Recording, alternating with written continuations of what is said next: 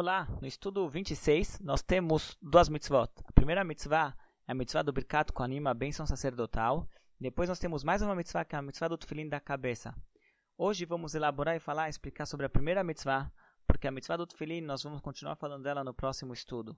Sobre a mitzvah da Birkat Kohanim, é o seguinte, os Kohanim, aquela tribo de pessoas, aquela, aquela família de pessoas que foram escolhidas para servir no templo e representar o povo judeu no serviço do templo, eles tinham uma obrigação de abençoar o povo diariamente. Isso daqui é uma mitzvah que não se, se restringe ao, ao, templo, mas em todos os momentos os Kohanim, em todas as épocas, os Kohanim têm essa mitzvah de abençoar o povo judeu. Na época do templo, isso aqui era feito diariamente. Tinha um momento durante o serviço do templo, no qual os Kohanim subiam no local chamado Duhan. Duhan era uma espécie de um palco que servia para esse propósito. Os Kohanim subiam lá e de lá eles abençoavam o povo judeu. Qual era a brachá que eles davam? Era uma brachá que está prescrita na Torá. São três versos em que os Koanim eles abençoam o povo. Essa uma brachá tão especial que Deus próprio redigiu ela, vamos por assim dizer. Por essa razão a gente usa essa brachá também em outras ocasiões.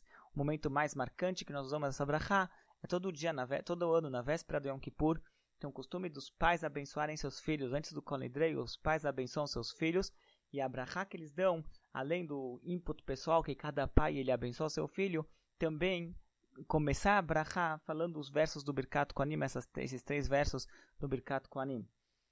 Hoje em dia, que nós não temos o templo, temos vários costumes. Tem alguns costumes, os Faradim, que eles fazem o Birkat Koanim, os Koanim fazem o Birkat Koanim todos os dias. Você vai numa sinagoga Faradim, todas as manhãs você vai ver que lá se faz o Birkat Koanim.